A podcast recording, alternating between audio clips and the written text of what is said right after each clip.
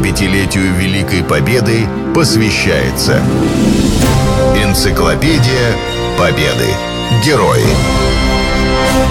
Программа создана при финансовой поддержке Федерального агентства по печати и массовым коммуникациям. Бойко Иван, танкист, дважды Герой Советского Союза. Больше всего дважды героев Советского Союза во время войны было среди летчиков. За ними следовали танкисты. Двумя золотыми звездами был награжден Бойко Иван Никифорович. Он командовал полком и танковой бригадой. Воевать начал на Холхенголе, поэтому к началу Великой Отечественной уже имел боевой опыт. Войну с немцами начал в звании капитана, а закончил полковником. В танковых войсках служил до увольнения в запас. Детство Ивана прошло в селе Жорнище Винницкой области. Мальчик родился в крестьянской семье, где было шестеро детей. С 11 лет летом работал по найму. Зимой учился в сельской школе. После окончания семилетки поступил в Винницкий медицинский техникум. Работать по специальности не стал, а поступил на службу учетчиком в совхоз. В 1930 году добровольцем пошел в Красную армию. Там почувствовал вкус к военному делу и поступил в Ульяновскую бронетанковую школу, которую окончил с отличием.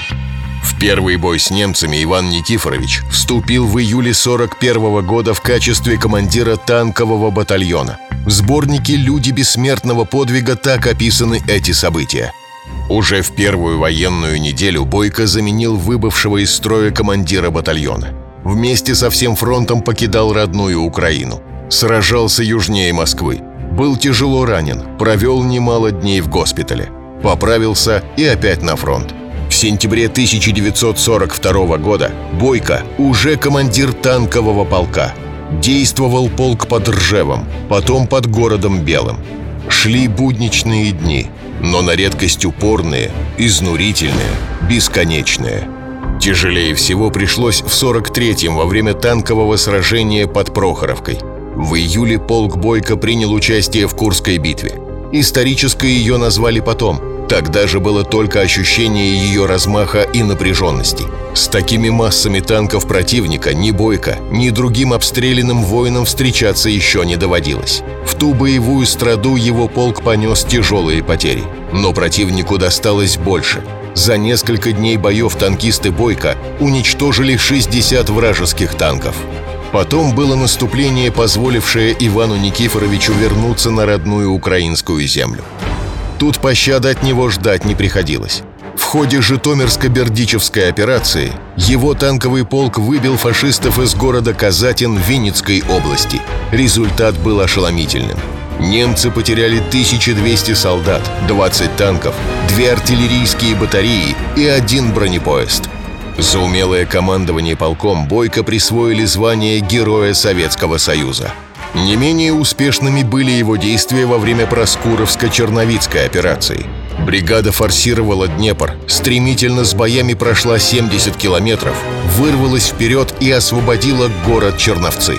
Об этом эпизоде в своих мемуарах упоминает маршал Василевский. Войска фронта приступили к форсированию реки. 29 марта были освобождены Черновцы, где большую роль сыграла инициатива и смелость танкистов 64-й гвардейской бригады подполковника Бойко, вторично удостоенного звания Героя Советского Союза. За сухими строчками мемуаров скрывается величайшее напряжение и героизм. Потом был бросок границы Румынии. Войну Иван Никифорович завершил в сердце Германии – его танки участвовали в берлинской наступательной операции и дошли до Рейхстага.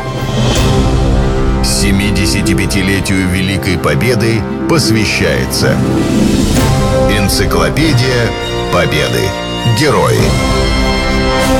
Программа создана при финансовой поддержке Федерального агентства по печати и массовым коммуникациям.